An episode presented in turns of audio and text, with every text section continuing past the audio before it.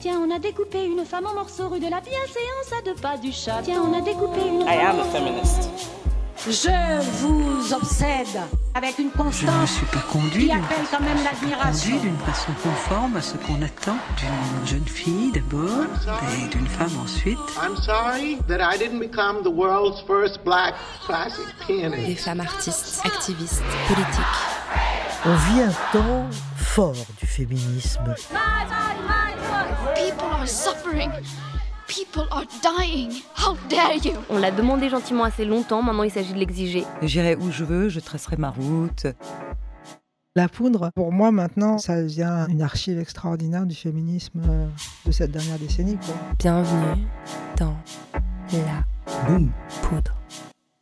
Je suis Lorraine Bastide et aujourd'hui, je reçois Sophie-Marie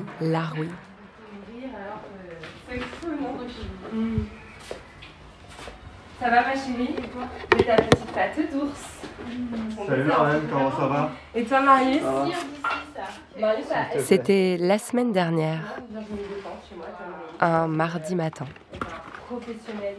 J'ai pris la ligne 2, puis la 7 bis, celle que tu prends jamais, sauf pour aller là, pour aller place des fêtes. J'avais pris des viennoiseries au Monoprix. C'était Marius, l'ingé son. C'était pas comme ça avant J'aime bien Marius. T'es pas venu depuis longtemps Ça faisait longtemps que j'étais pas venue. Et elle non plus. Mais ça, c'est assez différent de quand tu y étais, non? Alors on s'est installé à la table basse et on a commencé l'interview. Il y avait une salle à manger, quoi. Et, euh, et j'aime bien comme ça, mais surtout je trouve que cette table, elle est sublime, la table basse. Avec Sophie-Marie Larouille, on a parlé de COD, de chouchou et de pâté en croûte. Sophie-Marie Larouille, tu es comédienne, scénariste, autrice, productrice, journaliste. Tu fais des podcasts, des films, des vidéos, des lives Instagram. Bref, comme tu le résumes parfois, tu es dans l'audiovisuel. Oui, c'est ça. C'est un bon récap, je trouve. Tu es autrice aussi. tu as écrit un livre, L'art de la guerre 2, ton premier roman qui est sorti il y a 4 ans, si je ne me trompe pas. Je crois que c'est plus que ça. C'est peut-être 5 2018. euh, ans. Et que j'avais adoré. Trop bien. Tu viens de lancer un truc absolument génial, toute seule comme une grande, à la recherche du ton à la catalane. Oui, madame. Un podcast de méditation qui se passe dans un supermarché. Parce qu'en même temps, euh, évidemment. Rien que le teaser, euh, moi je suis déjà accro et j'ai très hâte d'entendre la suite. Alors parmi les gens qui écoutent ce podcast, à mon avis, il y en a un paquet qui te connaissent pour À bientôt de te revoir, cet énorme hit euh, que tu as tenu pendant 140 épisodes pour Binge Audio, des interviews en public qu'il serait un peu simpliste de dire sans queue ni tête, parce que de la tête, t'en as une, bien vissée sur tes jolies épaules, SML. Alors on se connaît bien, toi et moi. On est copines depuis quelques années et j'étais un peu obligée pour faire honneur à la fois à la personne extrêmement spéciale que tu es et à ce lien extrêmement spécial qu'il y a entre nous aussi, de penser un dispositif bah, spécial pour l'interview. Merci de. Je suis hyper impressionnée, il faut que tu saches. Je crois que ça se voit, parce que comme tu me connais par ailleurs, tu vois que. Un peu, mais Voilà, t'es très sage. Je te Ouais, trouve suis- très Je suis vraiment très sage en général quand je suis impressionnée, donc voilà. Je suis vraiment très sage, du coup, très impressionnée. Euh, on est où? On est dans le 19e arrondissement, à PDF, place des fêtes, comme on dit euh, quand on est euh, local. Et euh, on est dans mon ancien appartement que j'ai habité pendant deux ans et demi avant de le quitter en avril de 2023 pour faire comme toi, à savoir me casser pour acheter une maison, pas à Paris. Donc j'ai quitté cet appart dont j'étais locataire pour acheter une maison. Ça t'évoque quoi? Ça te fait quoi en fait d'être ici euh, Ça te renvoie à quel moment de ta vie Quelle émotion? C'est vraiment très intéressant parce que l'appart change beaucoup selon comment euh, la personne qui l'habite le décore. Et j'ai la chance euh, de très bien connaître euh, la personne qui a récupéré cet appart, puisque c'est la femme de mon meilleur ami Océan. Et ça me rappelle que quand je suis arrivée ici en été 2019, euh, j'étais euh, dans un sale mood, comme, comme Bram. Et hum, que euh, je suis arrivée ici avec un matelas, une place et ma petite enceinte JBL carrée. Et je pleurais beaucoup parce que j'étais vraiment pas, pas alignée dans rien du tout. Et, euh, et là, maintenant qu'on est en 2023, donc il y a quand même quelques années qui se sont passées et que j'y reviens, et ben, euh, je vois que l'univers est grand et magnifique, qu'il faut lui faire confiance. Et euh, j'ai beaucoup de pensées pour les gens qui vont pas bien. Et j'ai envie de leur dire, euh, je vous en prie, tenez le coup. Ça passe. Oui. Mm. Cela aussi passera. Alors généralement, pour parler à mes invités dans la poudre, je peaufine ma doc pendant des heures, euh, je réécoute les interviews, je relis les dos, les livres, les podcasts, etc. Ce que je fis, bien évidemment, avec grande joie pour toi. Mais en fait, en préparant notre interview, je me suis retrouvée à passer en revue des souvenirs, des vrais trucs que j'ai vécu avec toi. Et c'était très particulier comme, euh, comme émotion de vraiment aller explorer mon vécu avec une personne avant de l'interviewer. Donc, euh, je te propose qu'on fasse une interview souvenir. Ah, génial. Ça te plaît? J'adore. Ah, je suis contente que t'aimes. Ok. Mais alors, je vais pas forcément les dire dans l'ordre chronologique. Ouais, ouais. Je vais le dire dans l'ordre où ça m'arrange pour que au final, ça fasse quand même une interview de la poudre. tu vois? Ah, bah bien sûr. Tu vois ça? Bon, ok. Ah, je suis contente. Je suis contente que tu, que tu sois avec moi là-dessus. Alors, déjà, j'ai un souvenir. Euh, je crois que c'est le premier repas que j'ai pris à la même table que toi. Ouais, je me souviens très bien. Et, euh, et je crois que c'est Océan qui m'a dit un truc qui m'a vraiment durablement confusé, qui me confuse encore aujourd'hui. Il m'a dit Je te présente euh, Sophie, Sophie Marie, SML, euh, tu l'appelles comme tu veux. Et moi, je t'ai dit Tu préfères que je t'appelle comment? Et tu m'as dit Comme tu veux. Et j'ai bugué. et je bug encore. et je me suis demandé si le fait que tu aies plusieurs noms. euh, Enfin voilà, tes amis t'appellent SML parfois, qui est, ce qui est étrange quand on y pense, c'est tes initiales. Oui. Euh, Est-ce que SML, c'est un peu ton Gainsbourg ou un truc du genre quoi? Ouais, genre, euh, bah déjà, ça ressemble au SNL. Donc, euh, quand je me suis rendu compte de ça, quand j'ai commencé à faire de l'audiovisuel, ça m'a bien arrangé parce que je me suis dit, eh, ça claque quand même. Mon Le nom. Saturday Night Live. Oui, oui, le Saturday Night Live. Après, mon nom de naissance, je commence à faire mon coming out petit à petit là-dessus. C'est Sophie, virgule Marie. Et j'ai enlevé la virgule au moment où j'ai commencé à, avoir Facebook, en fait. Je sais pas pourquoi. Et en fait, c'est resté ensuite. Euh, et euh, j'ai plusieurs dénominations parce que pendant longtemps, j'aimais pas déranger et que je savais pas que j'avais le droit de donner mon avis sur ma vie.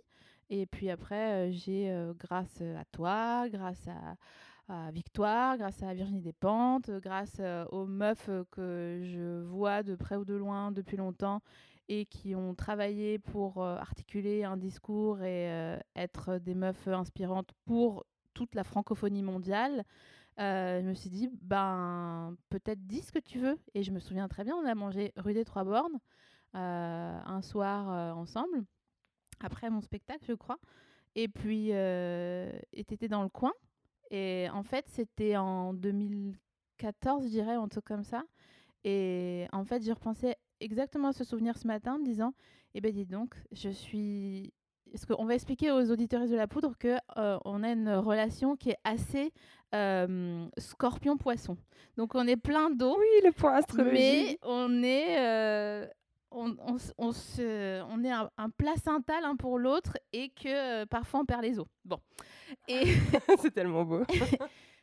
et du coup, quand je t'ai vu la première fois dans ce coin de restaurant, cut, et quand je vois maintenant euh, le, ton parcours, j'ai vraiment bah, déjà une admiration euh, sans borne, mais par ailleurs aussi, euh, j'ai aussi une petite comparaison, et je me dis, ok, bah, Soso, parce que c'est comme ça que je m'appelle quand je veux m'engueuler gentiment.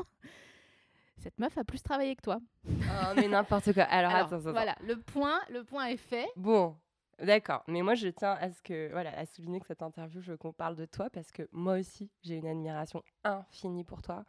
Euh, la plupart des choses que tu fais, en fait, même si je bossais toute ma vie, je pourrais jamais les faire. Et justement, le, le point, euh, enfin l'endroit où je voulais mettre le doigt là, avec cette question sur le nom et tout, c'est cette, cette capacité aussi que tu as à, à habiter des personnages, euh, aussi bien dans ton travail que aussi, je trouve, parfois dans la vraie vie. Je me suis dit que Enfin, tu vois, il y a quand même un, un écart euh, important entre euh, la, la, la- la petite Vosgienne que tu décris dans L'Art de la guerre 2, euh, que, le livre que j'ai sous les yeux là pour faire l'interview, et puis euh, la meuf hyper parisienne, super branchée, que tu revendiques aussi d'être euh, voilà, dans ton, ton appartement, euh, place des fêtes, il y a la Tour Eiffel au loin, t'as le bon jean. Enfin, ce Ah, que, je veux, ce que je veux dire, c'est que j'ai l'impression que tu as une facilité à glisser en fait d'un univers à l'autre. Bon, alors, par ailleurs, je pense que tu es vraiment une des meilleures intervieweuses que je connaisse. Et je dis pas ça pour les gens, ils vont se dire, non, mais c'est bon. Ouais, ça euh. suffit, là. non, non, mais en vrai, il y a un truc, que c'est vraiment émouvant parce que je n'aime pas faire des interviews parce que j'aime pas parler de moi juste pour en parler. Tu vois, genre, ouais, donc là, j'ai fait ça, gna, gna, gna. Mais là, je trouve que tu touches à un truc qui est vraiment euh, très euh, perso, donc très juste. Et donc, je sors pas souvent. Dans les interviews, c'est que bon bah comme souvent je suis comme les gens qui font ce métier-là, je suis vraiment très très timide et je pense que ça se voit là comme euh, je suis, j'aime pas euh, enfin je suis gênée quoi, je suis gênée de mal faire, euh, je suis ah, voilà, et donc du coup, je pense que cette, cette gêne permanente, elle a fait que je me suis adaptée de manière permanente et que je me suis mis dans les chaussures de tout le monde pour ne pas me faire remarquer, mais quand même un peu, mais quand même me démarquer, mais quand même faire mon truc, parce que c'est vrai que j'ai un monde intérieur qui est riche, on va pas se mentir, tu vois. Mais euh, par ailleurs, j'essaye de comprendre tout le monde et de pas juger, et je pense que c'est pour ça que, bah, à bientôt de te revoir, ça a marché aussi, c'est parce que je partais pas... euh, Mordicus, je suis pas aussi engagée dans mes interviews, stricto sensu, et de, de, de, de prime abord que, que d'autres meufs euh, qui font euh, le même genre de travail. C'est peut-être un peu long comme réponse, mais tu vois ce que je Non, veux mais dire je comprends complètement ce que tu veux dire et je trouve qu'il y a aussi un engagement politique à, à- à tenir, à traiter exactement de la même façon euh, Benoît Hamon et. Claire je sais pas, Chazal. Qui? Claire Chazal. Ouais, Claire Chazal, mais tu vois, j'essayais plus de trouver le nom d'une influenceuse YouTube Ah oui. que tu es peut-être la seule à interviewer avec, avec soin pendant une heure. Oui, c'est vrai que là, j'ai fait un déni parce qu'il faut que je fasse la place dans mon cerveau de ces 100 des 140 interviews. Mais oui, je, crois. Mais c'est juste parce que mm, je, laisse. euh, Alors, moi, je préfère dire que je suis, je suis pas assez cortiquée pour euh, faire des interviews engagées. Mais je pense qu'au fond, c'est aussi parce que euh, je veux euh, pas mettre sur le banc, tu vois, quelqu'un qui pourrait avoir quelque chose à dire différent Hmm. dans On est chez nous, l'autre podcast que je faisais euh, pour Spotify, là, j'ai été interviewer un mec euh, dont je savais qu'il votait extrême droite. Euh, et, et en fait, euh, c'était hyper émouvant parce qu'il m'a dit d'autres trucs. Alors, ça me, ça me fait chier, bien sûr, et, et je, je le prenais un peu, pas avec mépris, mais genre, ouais, non, mais n'importe quoi, tu, vois, tu crains rien, vraiment, tu ne crains rien. Mais euh, je me disais, ah, c'est intéressant de savoir euh, qu'est-ce qui, c'est quoi son gâteau préféré à ce mec qui va mettre un, un mauvais truc dans l'urne, quoi. Hmm. Bah dis donc, je me fais, je me fais rincer la couenne. Bon, bah, justement, l'autre souvenir, c'était effectivement euh, quelques heures avant ce, ce- ce repas. La première fois, je crois que c'est la première fois que je t'ai vu, euh, disons, dans la vraie vie. Parce que je t'avais vu avant, mais on va y revenir. Que j'ai vu, voilà, que j'ai respiré le même oxygène que toi dans la même pièce. Euh, c'était donc euh, ce spectacle. Notre ami commun, Océan, m'avait appelé euh, pour me dire voilà, je mets en scène le spectacle d'une meuf, une stand-upeuse incroyable, tu vas trop aimer, viens voir. Et donc, c'était ton spectacle Sapin le jour, Ogre la nuit. Mon meilleur titre, mais t'es très très forte en Je suis titre. forte en titre, hein Non, mais c'est. Je m'en suis rendu compte, là Évidemment, t'as un vrai talent, euh, ça c'est indéniable. Euh, alors, moi, j'ai- je le- ce spectacle, je me rappelle vraiment avoir fait pipi dans ma culotte. Ah, c'est vrai, j'ai aucun Quand souvenir. tu, bah, moi, j'ai un souvenir, enfin, tu vois, je me rappelle pas tout le spectacle, mais le sketch qui m'a marqué, on dit sketch ou c'est Oui, complètement Oui, années non, non, non, 90 non, de dire le mot sketch. Euh, c'est quand tu as expliqué que tu étais le sosie officiel de Natacha Campouche. Waouh. Et que tu as, fait ce visage de, de meuf enfermée dans une cave depuis 12 ans. Et vraiment, c'est horrible, c'est unsafe et tout, mais j'ai ri. Et rien, qu'en- et rien qu'en y repensant encore, je, ris parce que, parce que vraiment, tu ressemblais à Natacha sans dire un mot. Sans dire un mot. Et cette expression-là, euh, euh, sapin le jour, ogre la nuit, c'est une façon de parler euh, des Vosges. Oui, tout à fait. De tes Vosges natales. Dans ce spectacle, vraiment, tu te présentais comme euh, la Vosgienne qui débarque à Paris et qui va conquérir la capitale et qui est imbibée d'une certaine culture voilà, régionale. Et donc, c'est ma façon à moi de te poser la question c'était comment de grandir dans les Vosges Mhm. Ah Bravo Lorraine. C'était euh, très forestier.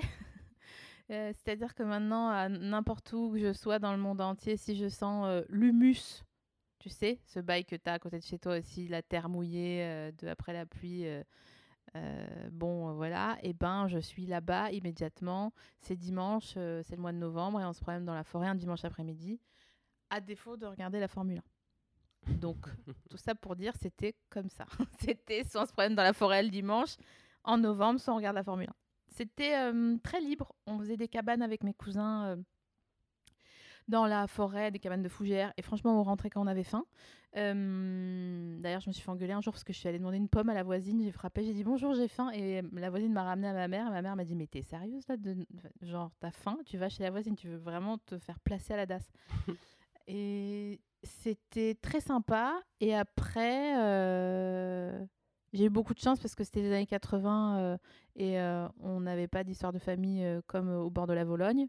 Donc on était vraiment très libre. Genre, je suis nostalgique de ces moments où je me souviens partir dans la forêt pour de vrai, avec un petit couteau pour couper les pieds des fougères, faire les cabanes et découvrir plein de trucs, fumer de la paille. Enfin, tu vois c'était comme ça. Et on mettait des petits agneaux, parce qu'ils ils sont paysans dans ma famille.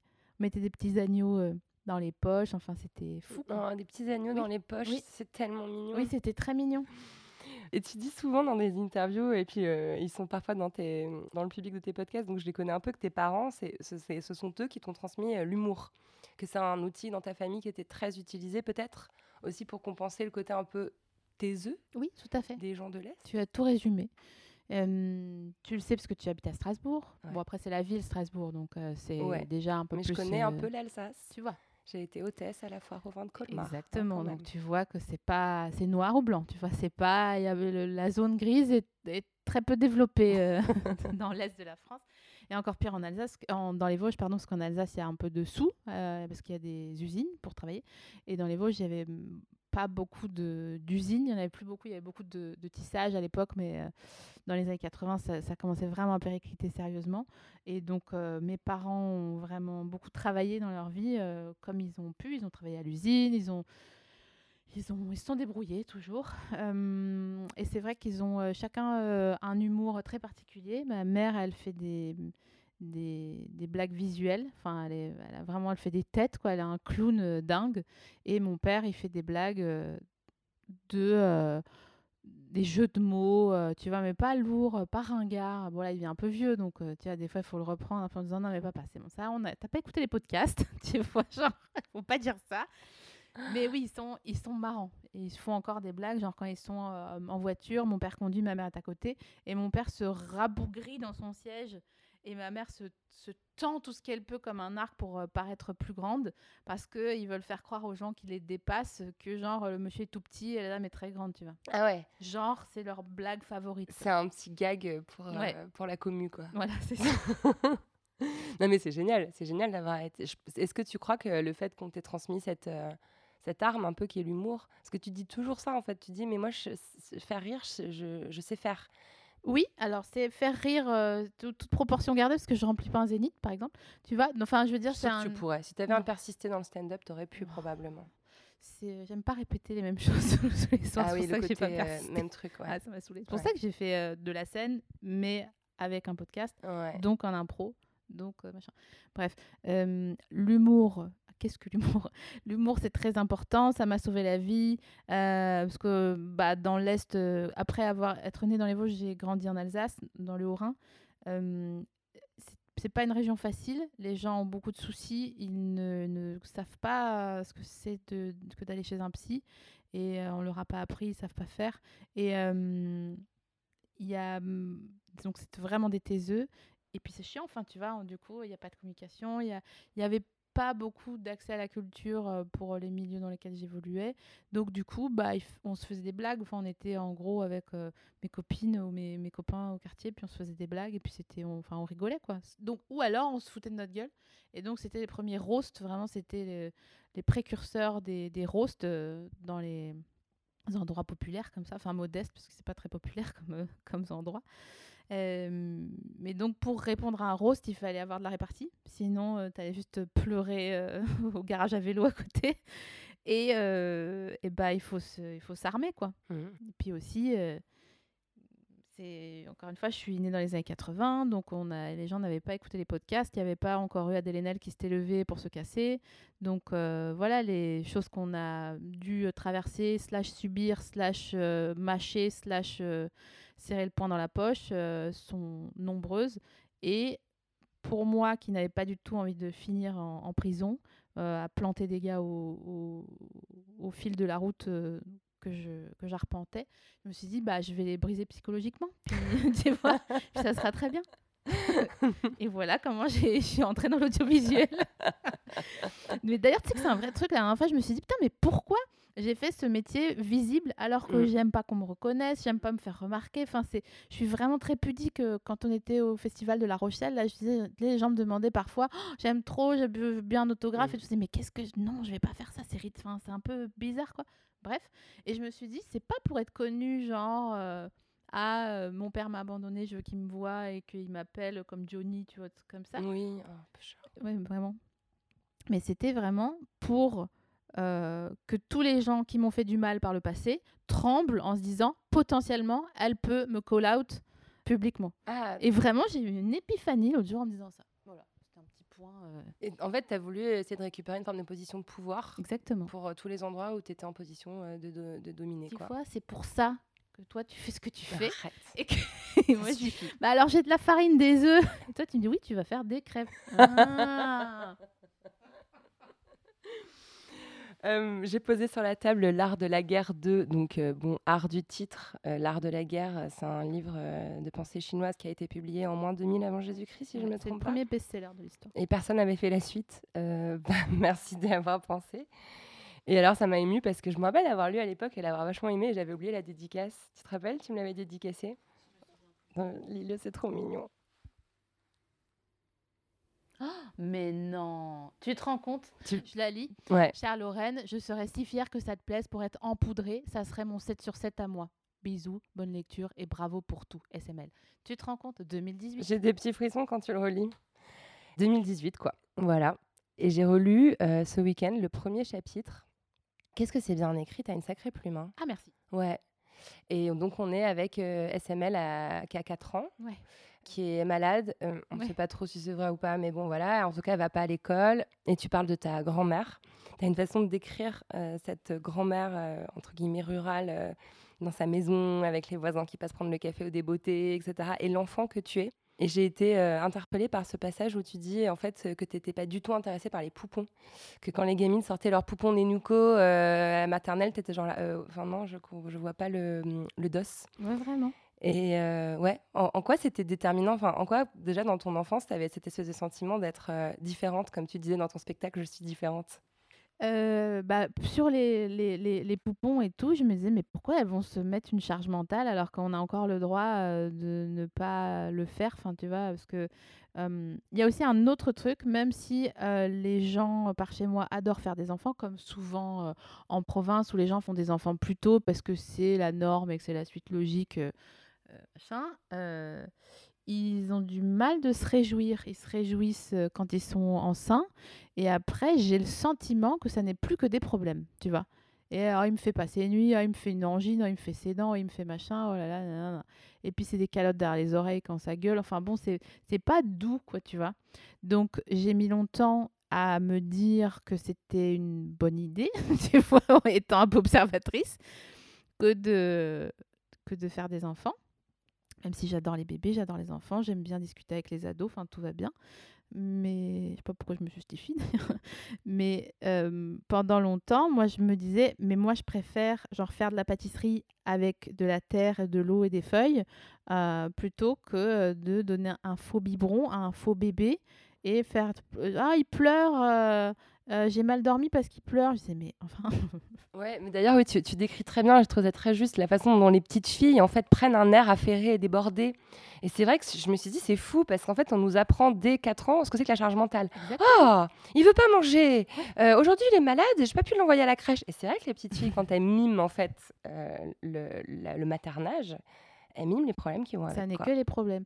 Alors que, à mon sens, c'est une théorie que je développe en ce moment, dans, comme ça, hein, chez moi.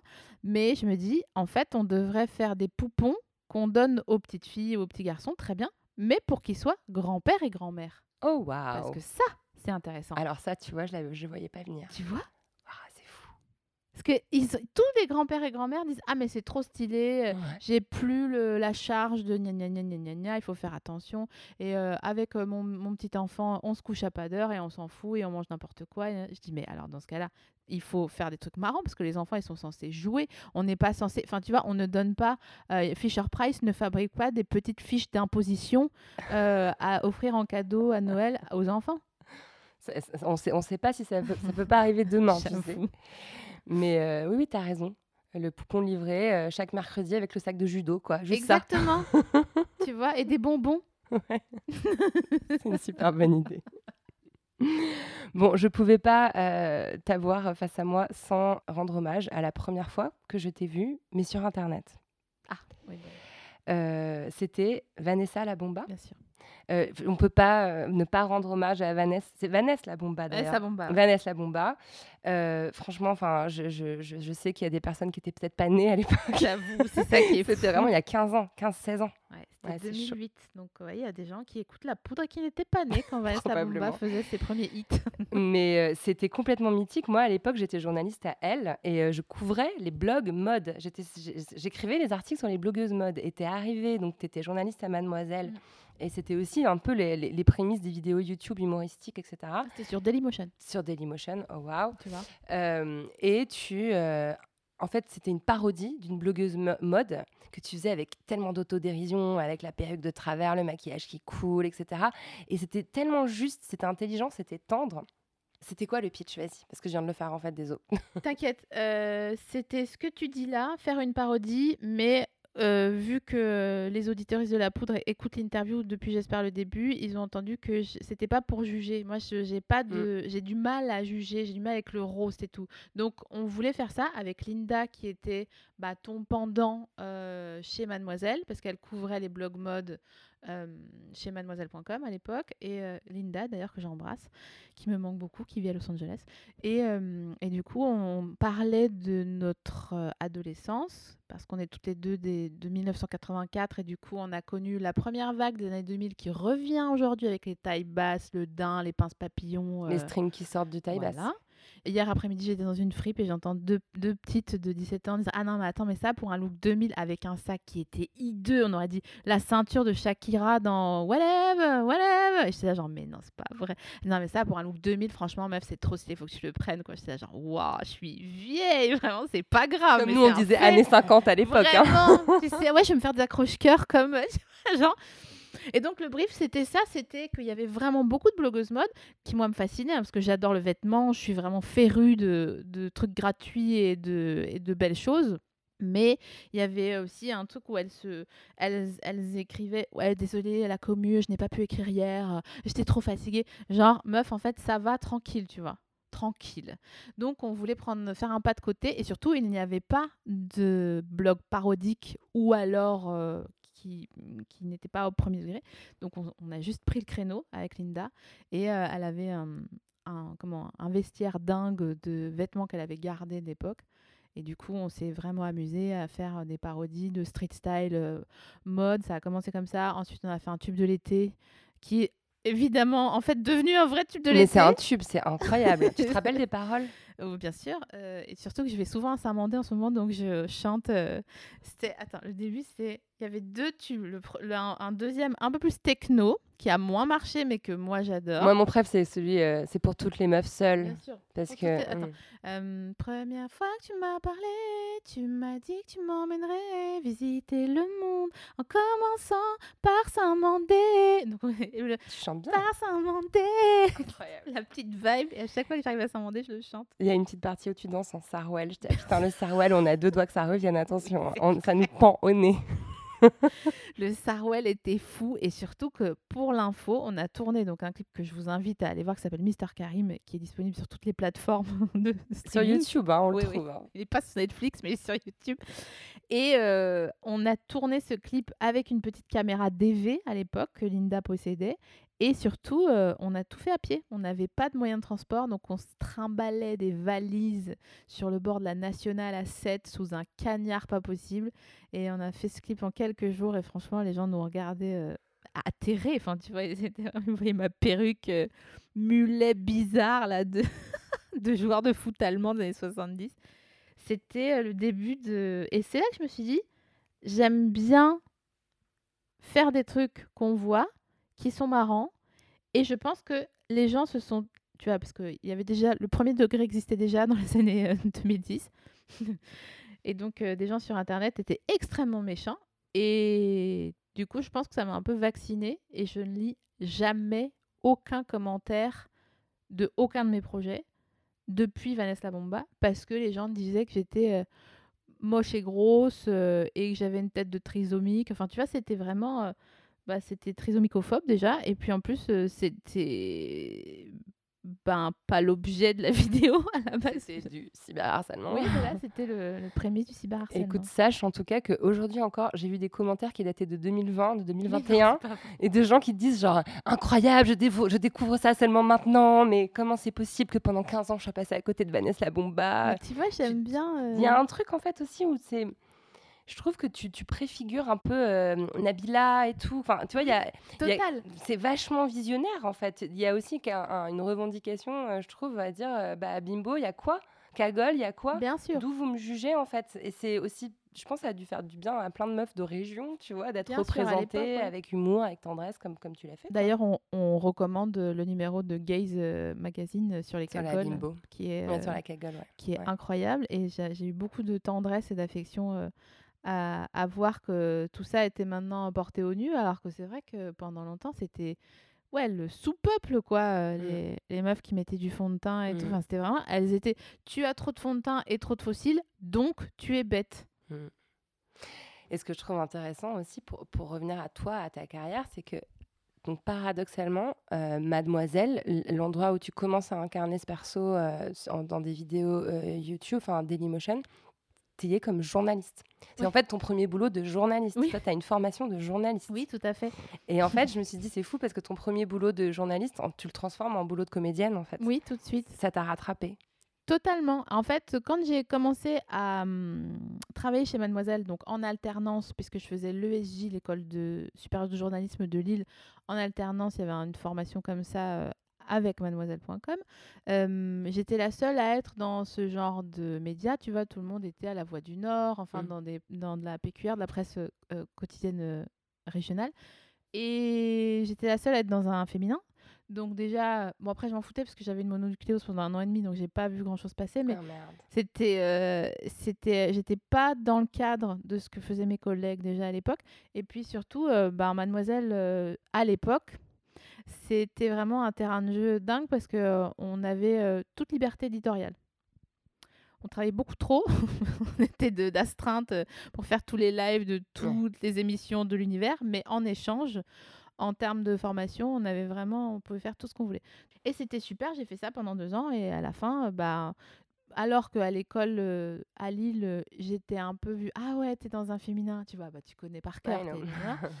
Euh, bah, j'étais la seule à avoir du travail euh, au sortir de l'école. Mm. Parce que j'ai été euh, embauchée chez Mutine et en parallèle à Canal Plus à la matinale. Tu sais que je faisais des piges pour Mutine aussi. Avec notre amie Marion. Bisous Marion. Bisous Marion. Moi, je faisais des piges sous pseudo. Ah bon? C'était Julia Bataille. Ah, c'était toi? Oui. Mais non, c'est pas vrai Je faisais les trucs sur je- genre les papiers sur MySpace, comment draguer en ligne et tout. J'étais Mais- Madame High Tech. Incroyable Sérieusement, tu savais pas que c'était moi Mais non, pas du tout. Mais incroyable. Alors, et du coup, euh, là, ce que tu me révèles là, pour moi, ça me fait encore ce. Oh mais donc, ça veut dire qu'on a le droit de faire ce qu'on veut. Et parce que l'art, en fait, on peut l'articuler comme on. dé- Enfin, tu vois, il y a un truc où vraiment, je suis toujours fascinée parce qu'on est en mesure de faire si on se donne le droit de le faire. C'est ouf. C'est ouf. Et en plus, ça rejoint cette histoire de nom du début. Ah oui. Mmh. Alors, je me, je me souviens aussi euh, de la première fois que je t'ai vue euh, comme comédienne. Ah oui. Euh, et c'était dans Cheyenne. Ah oui. Super série. Et mais attends, mais oh. et tu vois, enfin moi je te connaissais euh, comme SML, euh, comme euh, voilà, je, je me demande si j'avais pas peut-être, je t'avais aperçu dans des petits rôles parce que tu as souvent eu des Mhm. petits rôles dans des, mais là tu avais vraiment un gros rôle et, euh, et j'étais là genre, oh.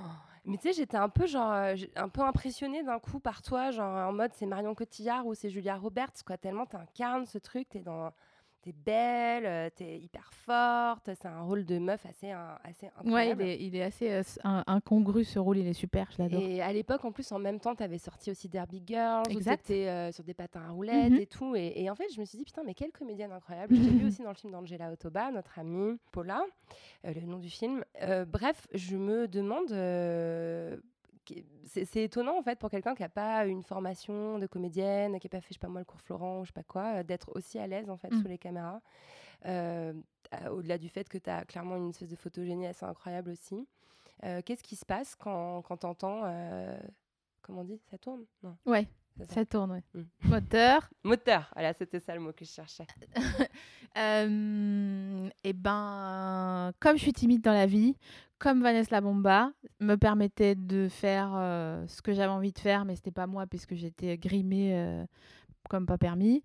Et ben, quand ça, quand j'entends moteur et que ça tourne, et ben, je suis trop contente de faire la part belle aux personnages. Parce que j'ai toujours des personnages un peu de ce qu'on a, ce qu'on qualifie de cassos, hein, ce que les gens appellent des cassos dans Ouais, le, dans le c'est milieu vrai, du ouais. cinéma, parce Mm. qu'ils sont un tout petit peu pédants. Euh, mais moi, j'aime trop parce que c'est mes, enfin, c'est mes, mes, mes copines, c'est ce que je- j'aurais pu devenir. euh, bon, voilà, j'ai fait autre chose, mais euh, je trouve que c'est pas mieux ni moins bien. Enfin, moi, j'aime bien ces meufs qui sont un peu à la marge. euh, et quand j'interprète une meuf qui est une meuf célibataire, qui, comme dans chez Lola, euh, a compris que être à moitié travailleuse du sexe, c'était une, super idée parce que c'est être indépendante finan- financièrement et que oui, les gens vont juger, mais en fait, c'est des gens qui sont jaloux et euh, frustrés euh, et que le tout se passe dans le profond nord de la France et qu'on me laisse interpréter cette meuf libre, et ben en fait, je donne la parole euh, aux vraies meufs de la vraie vie qui sont vraiment comme ça et qui voient quelqu'un qui les interprète sans une once de jugement. Alors moi, je suis bien planquée euh, dans mon 19e arrondissement à Paris pendant ce temps, tu vois, mais en attendant, euh, je, je, je m'engage politiquement pour elle à travers euh, un personnage de fiction. Complètement. Mais c'est vrai que, je sais pas, je- par exemple, je me rappelle, euh, il me semble que c'est dans Paula euh, où tu joues une assistante Oui. sociale euh, dans un, voilà, on sait pas très bien où c'est, mais effectivement, on voit que c'est un milieu un peu, un peu, un peu rural, un peu populaire. Et et t'as plein, plein, plein de bracelets en plastique coloré autour, autour des Et des poignets. chouchous. Et des chouchous, voilà, autour des poignets. Et je me suis dit, ce détail-là, en fait, t'as une façon de le porter qui est pas un déguisement, Ouais, ouais. qui est pas une honte, euh, qui est juste, bah oui, mais en fait, toutes les meufs euh, que tu croises euh, au Cora dans, dans, dans l'est de la France, elles ont des chouchous autour des poignets et c'est pas un- c'est pas une question d'être plouc ou pas, c'est juste voilà, c'est et, et je, je trouve qu'il y a une grande justesse en fait dans la, dans la façon dont incarnent ces femmes et et elles ont ouais, elles sont fortes, elles sont intelligentes, elles sont Ouais. canons euh, quand, quand tu les joues quoi. Et surtout quand il y a, y a- y a un truc qui me tient super à cœur dans les films que je fais, et parfois j'arrive pas à le faire, et vraiment ça me rend malade, c'est que je suis très attachée au costume, vu que j'adore le vêtement et que j'adore, euh, voilà, le- pas la, pas la mode parce que je, je, je comprends pas trop parfois, mais le vêtement. Et du coup, je fais chier les costumières et costumés. Alors, soit on est meilleurs amis du monde, comme sur le film d'Angela Paula, euh, ou alors sur d'autres films ou ça que j'ai pu faire, parce qu'ils savent qu'on va passer le temps qu'il faut, et je leur dis, ok, moi je veux un costume Parme de, que j'ai acheté pour euh, Nouvel An, qui est un peu trop serré maintenant, parce qu'on est fin septembre et que franchement l'été est passé par là. Je vais le mettre quand même pour aller à cet entretien. Et les costumiers disent, c'est ça, exactement. Dis, voilà, c'est ça qu'on va trouver. Et donc, ça, ça me, les chouchous, les trucs, les accessoires, euh, les outfits et tout, ça me tient vraiment à cœur parce que c'est euh, 30% du travail. Il y a comment tu es filmé, bien sûr, il y a comment tu joues, évidemment, mais en fait, euh, pas tant que ça. C'est plus, euh, est-ce que toi, tu, tu sais qui tu es? C'est pour ça que ça m'énerve quand ils font des pauvres au cinéma qui leur mettent des dents noires, tu vois. Non, c'est bon, arrêtez. On se brosse les dents, en fait. hein.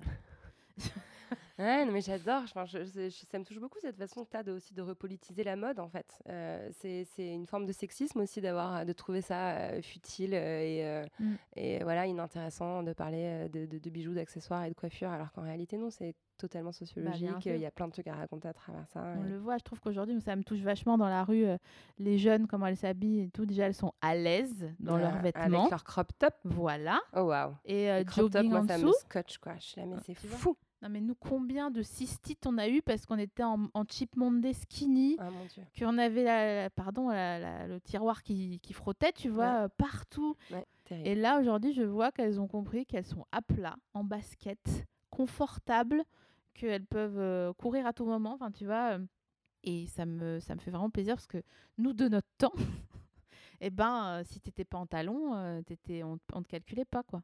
Sophie-Marie Larouille, tu es née femme ou tu l'es devenue?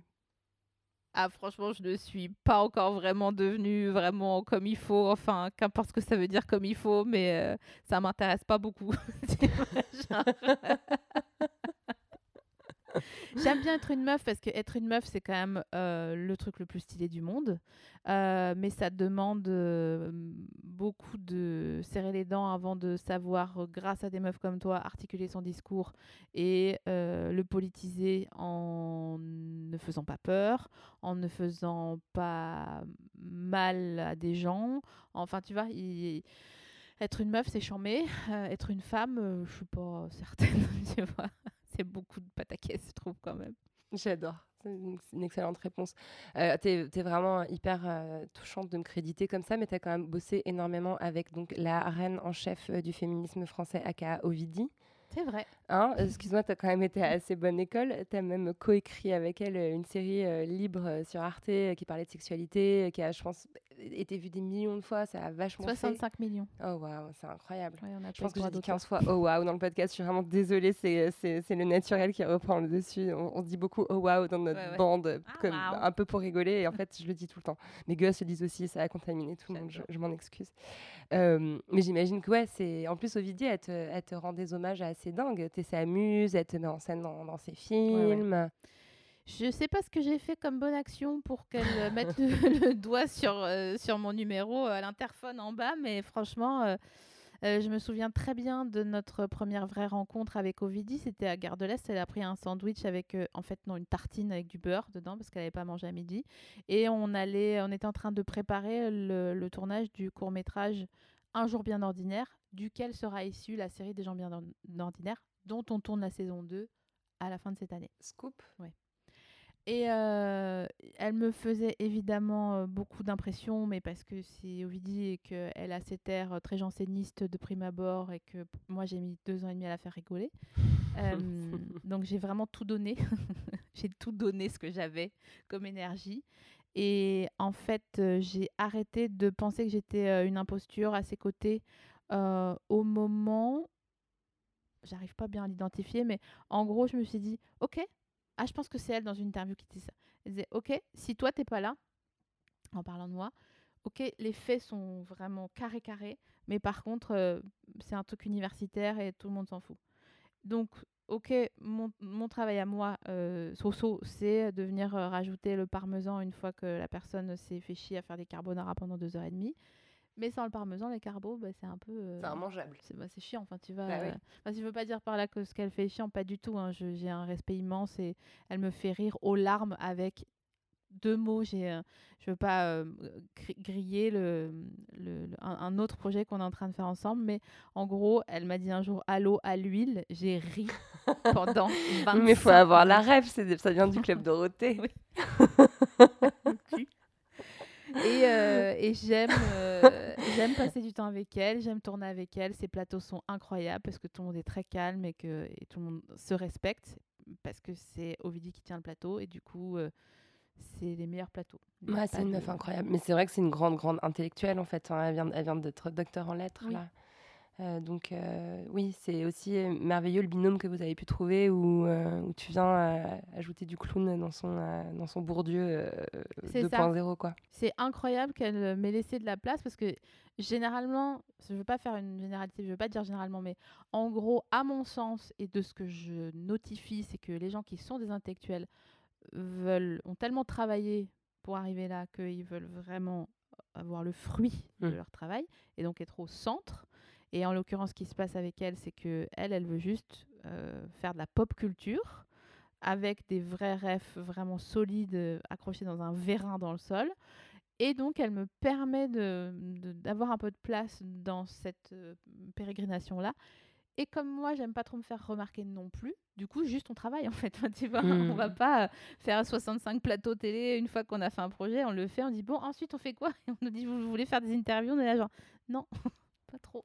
Mais c'est trop intéressant. Je, je viens de me rendre compte en t'écoutant en fait que tu vois Ovidie elle-même, elle a pu incarner. Je veux dire, c'est une, femme qui a été à l'image.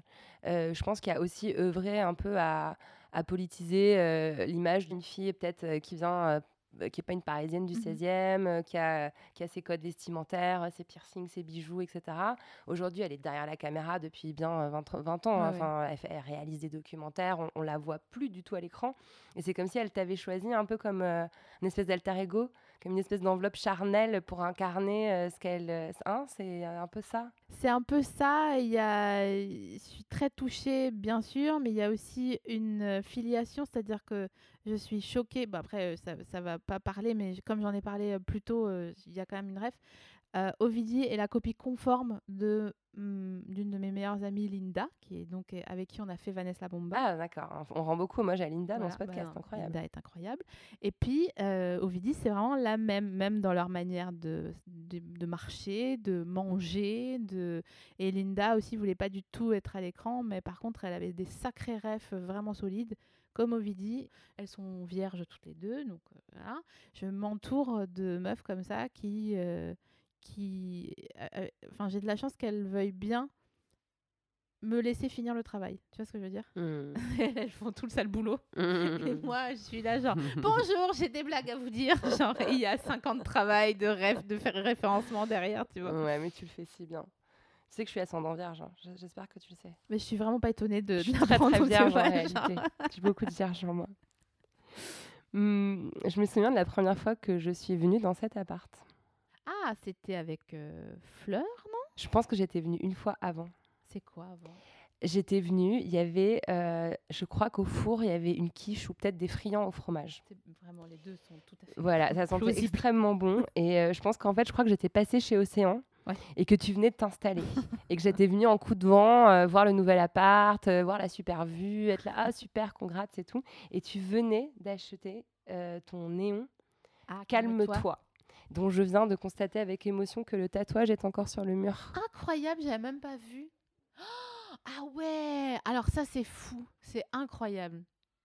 Ce néon calme-toi, c'est bah d'ailleurs euh, tout vient de. C'est marrant parce que dans ma vie tout vient de loin et je sais pas pourquoi je fais des trucs parce que ah, pourquoi j'ai fait un néon calme-toi rose fluo. euh, Enfin, tu vois, c'est. Donc du coup, tu avais fait carrément, tu avais commandé Oui. à un fabricant de néon, Oui. euh, voilà, un lettrage où il y avait marqué sur ton mur en rouge rose, Ouais, rose, rose pêche. Rose pêche. Après avoir gagné des sous, après avoir fait Chien et Lola, parce que j'avais dû gagner 10 000 balles que j'ai dépensé en 7 jours, tu vois, parce que je suis poisson. voilà. et du coup, ce néon calme-toi, tout le monde me dit mais pourquoi t'as fait calme-toi? Je dis mais je sais pas, je trouve que c'est stylé. Et puis les néons, c'est très joli, mais c'est vrai qu'on peut euh, s'en lasser. euh, Tu vois, si tu marques Hollywood, bon bah c'est marrant trois jours. quoi, tu vois. Et maintenant, sache que euh, bah, euh, chez Enola, c'était 2019. Eh bien, j'ai créé ma société de production cette année qui s'appelle Calme-toi Production. Magnifique. Voilà, donc, Ah ok, la boucle est bouclée. Ouais, c'est ça. Euh, mais en même temps, je trouvais que le fait qu'il y ait marqué euh, Calme-toi en brillant, en énorme sur un mur, ça faisait sens. Je me suis dit, quelle bonne idée. Oui, c'est vrai. Genre, j'aimerais bien prendre mon café tous les matins devant un rappel. Ah, mais franchement, c'était. Calme-toi. Il claque. Et en plus, c'est aussi euh, en hommage un peu au nouveau podcast que je fais, puisque c'est un podcast de méditation, donc euh, c'est pour se calmer. Ouais. Et donc, je dis euh, dans, les, dans, les inter- dans les interviews que je donne au, au sujet de nos projets, je dis euh, en fait, c'est pour que les gens se calment. En fait, tu vois, je le dis avec ce ton. Ouais. Pour faire comprendre que oui, on va méditer, mais on va vraiment pas se mettre euh, au bord d'une clairière. Quoi. Ouais. euh, Ça marche pas, ça ne Ouais. fonctionne pas pour nous. Oui, tu dis que c'était au hasard, mais j'ai l'impression que c'était aussi à l'époque une, une phrase que tu avais besoin d'entendre. Euh, c'est possible, mais c'était plutôt genre calme-toi, genre calme-toi comment tu me parles, tu vois. Mais comme euh, comment tu me parles tout seul, c'est pas de, de en l'est, on dirait pas ça. tu vois. Parce que grammaticalement, tu vois, c'est trop juste, pas assez alambiqué. Et il faut savoir que dans l'est, il y a vraiment, je pense, 64% des gens, dans les Vosges en tout cas, qui n'ont jamais placé un COD dans aucune de leurs phrases de toute leur vie. Incroyable, évidemment. Vraiment, j'ai des oncles, ils, disent, ils arrivent, ils disent euh, Ça va? T'as vu le. Parce que, oh, attends, moi je veux pas. euh, Non, non, attends, et bon. Mais moi? Je les ai jamais. Ils ont 70 ans, je les ai jamais entendus dire autre chose. Donc plus personne ne les écoute. C'est comme ça qu'ils finissent à vivre dans leur garage. Et voilà, c'est pour ça que je fais des blagues. Jamais placé un COD, évidemment. Et un adverbe, non, n'en parlons même pas. ah non, jamais. Jamais. Ils n'ont jamais entendu un adverbe. ben non, parce que c'est une tradition orale, donc du coup. euh, mais non, mais je te jure que c'est vrai. Ma grand-mère. Oh J'ai été voir ma grand-mère à Noël dernier. Tu me dis si je fais trop, trop de digression. Jamais. Avec un chapon que j'avais pris chez notre amie Fleur Godard, euh, qui distribue d'ailleurs le vin lors euh, de tes événements, notamment au Carreau du Temple, il me semble. Merci pour cette euh, page de promo. Et euh, j'avais ramené, moi je suis très parano de la nourriture. Est-ce que c'est frais? Est-ce que c'est bon? Machin. Et je l'avais gardé 2-3 jours dans mon frigo. Ça faisait déjà 4-5 jours qu'elle l'avait. Je l'ai fait voyager en voiture depuis Paris jusqu'à dans les Vosges. Bref, je me dis, qui de mieux que ma grand-mère qui a 99 ans et demi pour me dire si ce chapon est encore euh, bon ou s'il est vérolé Oula, qu'est-ce que j'avais pas fait là? Je monte avec le chapon, mon chien, ma guimbarde, tout le bordel dans le coffre.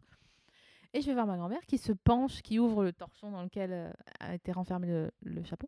Elle se penche dessus, elle me dit Oh Je sais pas. Bon, bon, toi tu. Comment.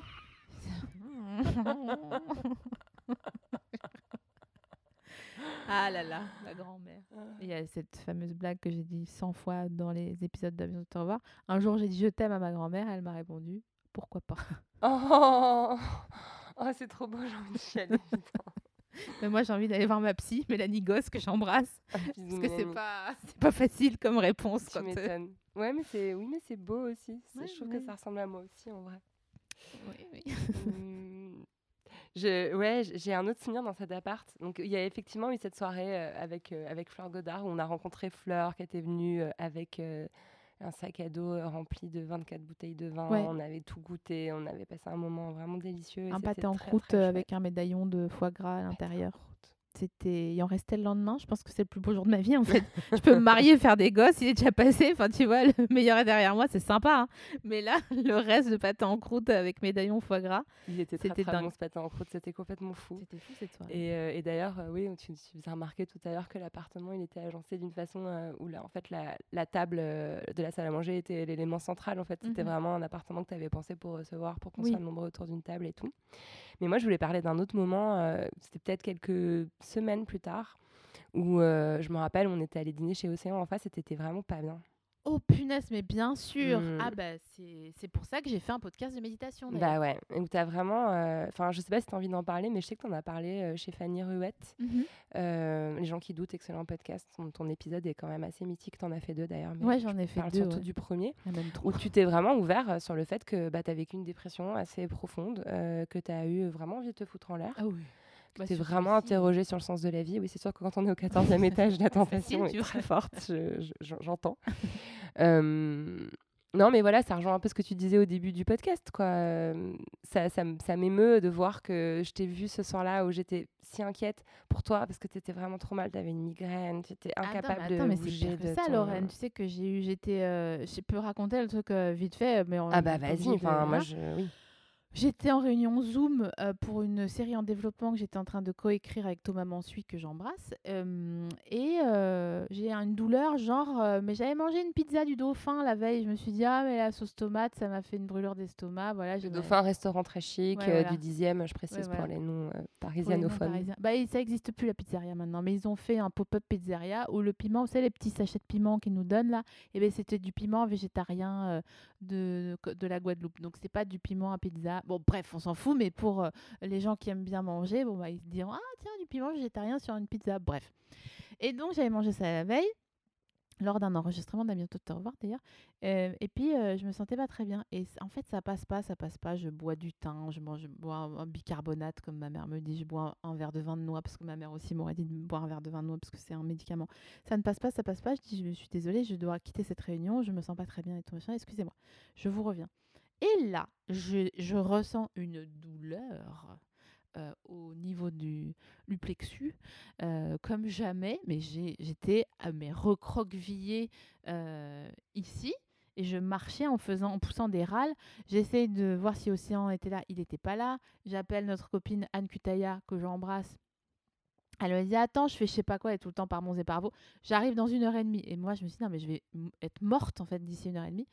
Et donc j'appelle, euh, euh, je sais plus quoi, SOS médecin, machin comme ça, et je leur dis pardon, je sais que c'est le Covid, je veux pas vous déranger, je suis désolée, j'ai d'autres gens qui sont plus mal que moi, mais je suis vraiment pas bien, je sais pas ce que j'ai, j'ai mal au niveau du plexus. Elle me dit au niveau du cœur. Je dis oh putain, elle me dit est-ce que vous avez euh, un bras qui a des fourmis et tout? Je dis bah franchement ouais, genre je suis dégoûtée de répondre oui parce que vraiment c'est le moment où je veux dire non quoi. Genre non non ça va. Non par contre ouais j'ai un peu mal aux pieds Enfin, et ils me disent ok on vous envoie quelqu'un. Et là me elle a- et heureusement que la meuf me dit en attendant est-ce que vous avez des anxios?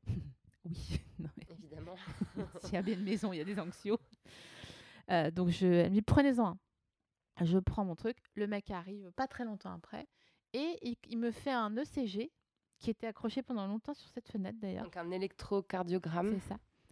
Et il me dit, euh, bah, écoutez, euh, euh, ma bonne dame, vous venez de faire ce qu'on appelle un infarctus de stress. Il y a beaucoup de gens de votre âge ici et qui sont sortis du Covid, qui étaient tellement stressés. Il me dit, vous êtes genre indépendante, euh, freelance ou je sais pas quoi, intermittente. Tu dis oui, oui. Il me dit oui, bah voilà. En fait, et on a tellement eu un pic de, peur, de, bah, en fait, ça ne va pas marcher, enfin, ça va pas aller. Et j'avais d'autres soucis p- personnels à l'époque euh, parce que j'avais pas compris qu'il fallait que je me respecte. Et du coup, j'ai fait ce truc-là qui a été vraiment une alerte. À partir de ce moment-là, j'étais obligée de méditer dès que je sentais que j'avais, une... tu vois, parce que ce- cette douleur au milieu de la poitrine, là, elle est tellement, euh, elle te prend tout comme la menthe, tu vois, qui s'étend dans tes plantes que tu savamment disposées. Ça fait, tu vois, il y a les racines sont profondes, ça fait vraiment mal, quoi. Et donc, euh, oui, je me souviens très bien que c'était à l'occasion de l'anniversaire d'Océan et que vous étiez tous en face en train de dîner, que vous étiez trop mignonnes, trop mignons tous, que vous passiez euh, dans la soirée. euh, moi, j'étais complètement défoncée avec mes anxios parce que le mec m'avait dit d'en reprendre un. Donc, autant te dire que moi, je prends un quart de quart normalement. Donc, T'étais euh, détendu. j'étais bien détendue. calmée. Ah, J'étais bien calme. voilà. Ouais, ouais, tu tu nous avais fait bien peur euh, ce Ouais. soir-là. On se faisait du gros souci pour toi. Horrible. Mais voilà, comme quoi, euh, ça t'a fait découvrir la méditation et ça fait qu'aujourd'hui, tu fais À la recherche du ton à la catalane, qui est le podcast le plus révolutionnaire qui a été lancé depuis Bon, vraiment bien 20 ans, quoi. J'espère que, en tout cas, moi, ça me plaît trop de le, de le faire et ça me plaît trop de le faire de A à Z, puisque c'est moi qui le fabrique, qui le produit, qui l'habille, qui machin. Et euh, je suis vraiment heureuse de le faire euh, toute seule. Non pas que ça se passait euh, pas bien chez Binge, mais c'est juste que j'avais envie de prendre le risque et d'avoir les, les, comment, les malus du risque et les bénéfices du gain. Tu vois? Alors ça, je suis vraiment fière. Bah, tu peux, c'est chambé, c'est super, bravo. Et puis c'est vrai qu'en plus, j'ai observé que dans ta carrière, tu as souvent été un peu la meuf du binôme. Euh, tu vois, t'étais un peu genre mise en scène par Océan, mise en scène par Ovidie, produite par Binge Audio, euh, euh, castée pour un film, etc. Et là, euh, tu fais ton truc toute seule comme une grande, quoi. Totalement. Bah, c'est aussi après qu'on a eu des discussions euh, ensemble, hein, euh, très simples, où, où- parce que toi, tu as eu à peu près le même euh, parcours, où tu as pris à un moment donné un chemin d'indépendance. Et euh, bah, j'ai vu que personne n'était mort déjà, tu vois. Ouais. Et que même si c'est plus de responsabilités, plus de soucis, c'est quand même une sacrée fierté. Et je trouve que ça rayonne sur l'aura que de se dire euh, bah, si je me plante, c'est ma faute. Mais par contre, pour ne pas me planter, bah, je vais faire en sorte euh, que tout se passe à mon image et pour le mieux et avec des gens avec qui j'ai envie de travailler. Et, et c'est très touchant pour moi de voir que. Je vais essayer de faire simple parce que c'est très simple, mais en gros, euh, je pensais pas que quelqu'un serait intéressé par un autre projet euh, à moi. Et euh, là, de voir que les gens réagissent et sont contents et me disent alors, putain, mais ton premier épisode, il arrive quand Euh, Ça va faire combien de temps? Mais c'est quoi en fait? On a trop hâte, machin, machin. Et ben vraiment, euh, je me dis, eh ben tu sais quoi? T'as bien fait de pas sauter par la fenêtre. tu Non, vois. pas du tout. non, mais c'est, je, suis assez décomplexée euh, là-dessus et je veux pas faire de peine euh, à qui que ce soit, mais vraiment essayer de tenir bon parce que hmm, ça peut, hein. Ça Ouais. peut marcher, hein. Sur un malentendu, ça peut marcher, hein. Il y a Boulon aussi qui t'a aidé parce que Il m'a sauvé la vie, un de nos fou. souvenirs euh, les plus jolis, c'est quand tu as amené Boulon qui avait deux mois dans ma maison et il y avait Robin qui l'avait un peu éduqué. mais- C'était tellement mignon. Robin, c'est mon chien. Euh, C'était dingue. et je crois que Boulon, il t'a fait beaucoup de bien quand même. hein. Et il m'a, refait un cœur, Boulon. Mm. Il est arrivé dans ma vie. euh, donc, mon chien Boulon est un chien qui a bientôt deux ans, au mois de décembre. Et euh, un jour, euh, je revenais du, du- du festival du podcast de Brest. Euh, et dans le train, j'ai vu plein de gens avec des chiens et ça m'a pop-up. J'ai dit, eh, mais moi aussi, je veux un chien. Ça a l'air trop sympa. Deux semaines après, euh, j'avais trouvé un chien. Et un mois après, le lendemain de mon anniversaire, euh, j'allais euh, chercher mon chien, qui est un chien vosgien, comme moi. Et depuis ce jour-là. ressemble un peu. Oui, c'est vrai. un peu. Franchement. Petit trapu, l'air têtu, avec les yeux bleus. et hum, j'aime trop mon chien. Il est incroyable. Il m'a vraiment montré ce que c'était. Déjà, il m'a déplacé l'attention parce qu'il ne s'agit pas de moi, il s'agit que lui soit vivant et en bonne santé et comprendre ce, qui, ce dont il a besoin. Et quand tu as un peu une tendance comme ça à trop réfléchir ou à être trop sensible ou à avoir un truc d'imposteur, bah ton chien vraiment il s'en bat la race. T'es pas un imposteur pour lui parce que c'est toi qui fournis croquettes et câlins. Donc tu vois. Ton chien te juge jamais. Non. Tu peux avoir la tronche que tu veux. Ah ouais. euh, ouais, c'est, très agréable. Et du coup, j'ai appris à connaître mon chien, j'ai appris à l'aimer, parce qu'au début, je voulais simplement qu'il reste en vie. Euh, et à partir du moment où j'ai aimé mon chien, ben, je me rends compte de ce que c'est que d'aimer. quoi. Et c'est après avoir rencontré mon chien euh, que j'ai rencontré euh, mon amoureux, euh, que euh, j'aime euh, comme j'ai jamais aimé personne, mais parce qu'avant, je pense que je savais pas ce ce que c'était, ce que ça voulait dire, tu vois. Je faisais parce qu'on m'avait dit que c'était comme ça. Mais bah, no offense, hein, pour euh, s'il y en a que du temps jadis qui écoutent cet épisode. Oh, ça va, on s'est quittés bons amis. Mais disons que c'est pas pareil, quoi. Lui, euh, Boulon euh, et, euh, et Ruben, du coup, bah ouais, c'est. Je, je me suis liée avec eux, quoi. Il t'a débloqué euh, un niveau un peu. euh, Vraiment. Mm. J'avais l'impression d'être un peu un personnage non jouable euh, auparavant. Et là, maintenant, vraiment, euh, c'est moi qui joue. Alors, on joue parce que la vie, bon, bah, voilà, on fait que s'occuper. Mais quand même, c'est mon jeu. Enfin, tu vois, c'est moi qui décide. Et c'est pas genre, putain, je dois faire ça parce que mon producteur m'a dit que c'était comme ça qu'on faisait. C'est moi, mon producteur. Donc, si je me plante, c'est de ma faute. Euh, dernier souvenir de l'interview. Euh, Peut-être le plus beau et le plus fort que j'ai avec toi. C'est marrant, j'ai envie de pleurer. J'avais des affaires à déménager. Ah oui Ouais. C'était un jour euh, très triste pour moi. Euh, C'était un déménagement qui avait, euh, qui avait un lien avec des pages qui, qui se tournent, des cœurs qui se brisent, des euh, arrivées au bout de l'impasse, demi-tour. Une longue page. Faites demi-tour dès que possible. Euh, ouais, c'était un moment, c'était une journée hyper dure et hyper triste pour moi. Et, euh, et j'avais des cartons à amener à la campagne. Et tu m'avais dit, ouais, bah pas de souci, je, je t'emmène en voiture. Et euh, t'étais venue avec ta petite voiture. Mhm, une C2 grise. On avait roulé pendant deux heures Ouais. dans les bouchons de Paris. euh, et puis tu m'avais euh, amené avec mes cartons. Et euh, tu m'avais vachement réconfortée, même si tu vois, je me rappelle plus d'un mot de notre échange parce que j'étais moi-même, à mon avis, complètement dissociée euh, en post-trauma. Euh, et par contre, je me rappelle d'avoir le souvenir que. euh, Enfin, ce que je veux t'amener à dire là, c'est euh, que tu t'y connais bien en nouveau départ. J'ai l'impression. Ah bah ça, ma vieille, pour ça. I know. Je suis tellement partie que c'est vraiment un moment donné.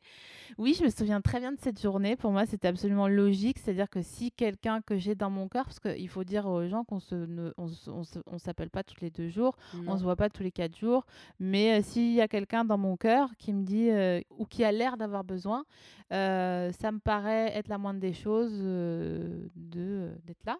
Et puis surtout que je crois que je suis forte en anti-robe parce que justement je fais pas que jacasser quoi. Ouais. C'est bon, on est là. De toute façon, on ça. va d'un point A à un point B. Qu'est-ce qu'on va faire? Rien d'autre, donc allons-y. Et puis c'est tout. Ouais. Et je pense que si euh, je suis pas mauvaise à ça, c'est parce que j'ai tellement eu le sentiment de mourir mille fois, comme dans la chanson de Youssoufa, euh, et avec euh, cette immense solitude qui... euh, ça, j'en avais déjà parlé avec Fanny, d'ailleurs, dans notre premier épisode de Des gens qui doutent. Euh, ça me touche toujours euh, à quel point euh, la solitude m'a traumatisée.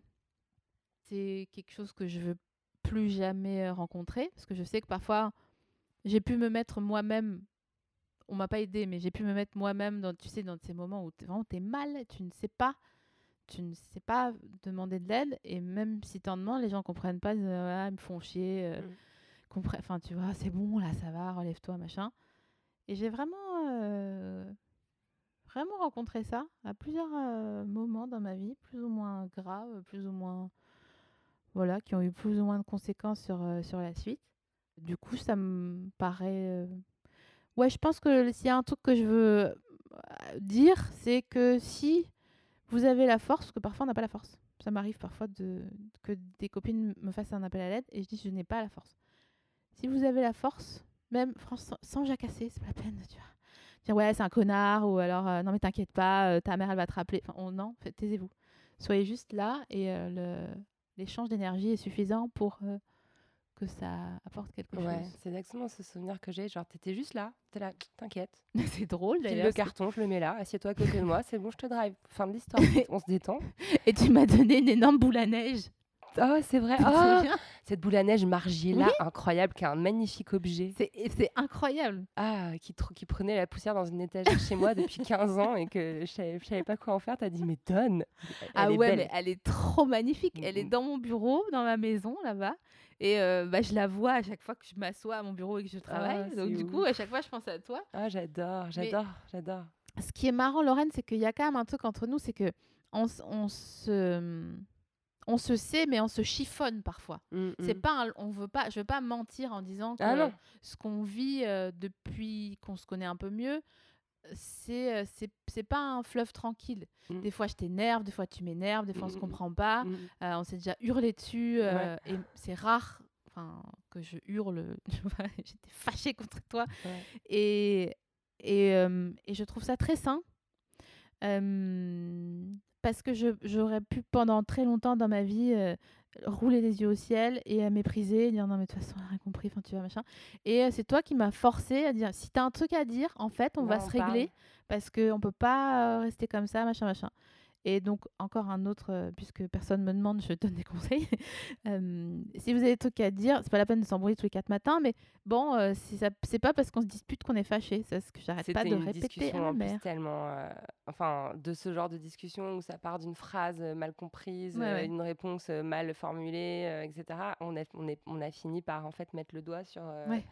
C'était bah, hyper importants. Je pense que ça peut être soit l'Inkipit, soit là. Je sais pas si ça peut être une conclusion, mais en tout cas, là, t'es arrivé, t'as passé la porte, t'avais encore ton manteau. Je t'ai- je t'ai dit, Lorraine, pourquoi j'ai jamais fait la poudre? Et tu l'as hyper mal pris.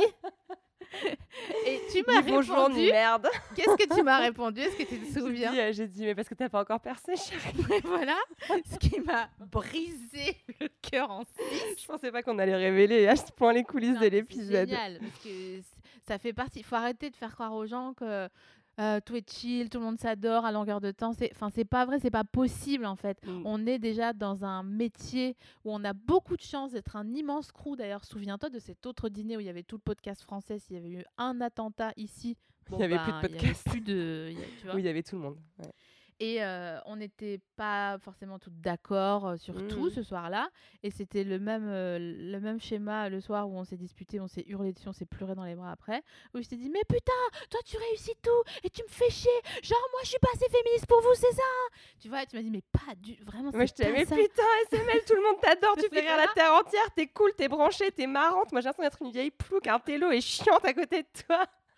Et T'as fait, ah bon? Je ah bon? Donc c'est enfin, c'est Et on s'est rendu compte qu'on s'admirait mutuellement Oui, et qu'on s'enviait mutuellement et Total. qu'en fait, euh, le nœud du truc était là, quoi.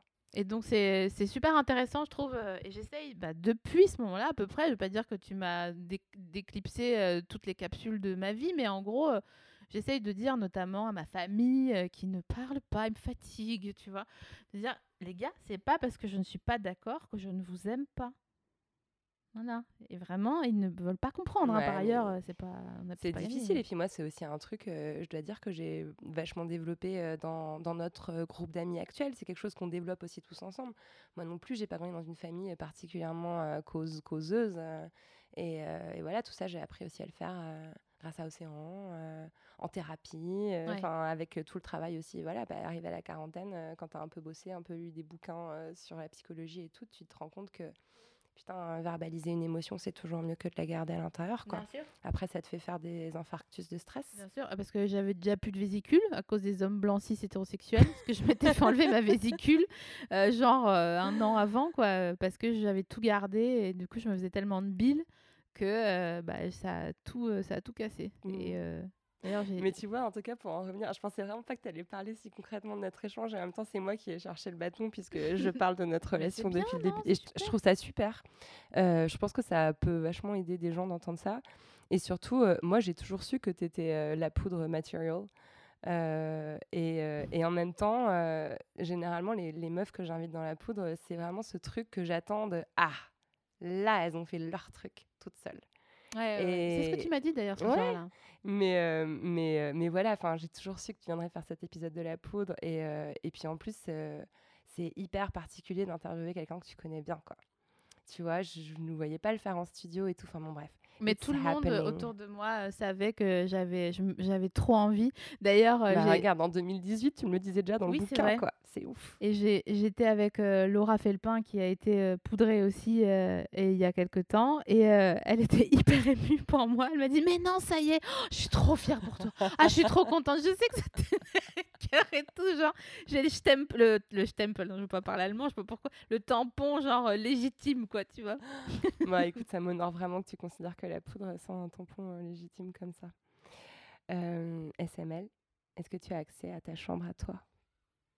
Eh ben, figure-toi que oui, et euh, je me suis fait tatouer une maison sur les côtes. Oh, c'est beau. Et parce que bah, c'était en 2019 quand j'avais plus de maison et j'avais qu'une valise et des problèmes. et oui, j'ai je suis partout chez moi et demain matin, c'est toujours mon jour préféré. Donc, je, suis, je suis bien. Il n'y a pas grand-chose qui est un problème. Ça ne veut pas dire que je pleure pas, mais j'ai accès à, à, ma chambre qui est à l'intérieur de moi. Oh, c'est hyper bien. Meilleure réponse possible. Et quand on dit la poudre, ça te fait penser à quoi? Ça me fait penser à pas du tout la poudre, mais c'est parce que j'ai longtemps cru que la chanson de Isia, La Vague, elle disait la poudre, je suis la vague qui t'appelle. Et alors, je sais pas pourquoi j'ai associé euh, la poudre à la chanson d'Isia, mais ça me fait penser à Isia. Ok, Isia qui serait super dans la poudre d'ailleurs. Isia qui est toujours super, qui a une voix super, qui a un caractère super, qui chante super bien, qui joue super bien. Bon, bah voilà, c'est. She's la poudre material too. Totalement. Merci beaucoup. Merci Lorraine. Merci les auditeurs de la poudre. Merci Marius de nous avoir accompagnés. Merci Marius, notre ingé son. Merci Sarah de nous avoir Sarah de nous avoir prêté l'appart. Mm. Euh, et, merci toi d'exister, j'ai envie de te merci, dire. Merci à toi d'exister. Et merci euh, à l'univers euh, qui est grand et immense. Et n'oublie pas, tout de la vie me vient avec aisance.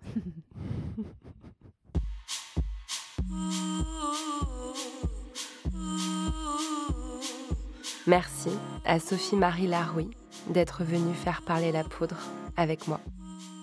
La poudre est un podcast de Lorraine Bastide diffusé en exclusivité sur Spotify. À la production, Marie-Laurence Chéry, assistée de Josia Rabaron. À la prise de son, Marius Pruvost. Au montage et au mixage, Marion Emery. Le générique est une création de Marion Emery et Lorraine Bastide sur une idée originale d'Aurore Mailleux et une musique de Bonnie Banane. Vous pouvez retrouver la poudre sur les réseaux sociaux et nous y faire tous vos retours. Les livres associés à chaque épisode sont rassemblés sous le hashtag La Poudre. Merci pour votre écoute, prenez soin de vous et surtout, surtout, continuez de faire parler la poudre.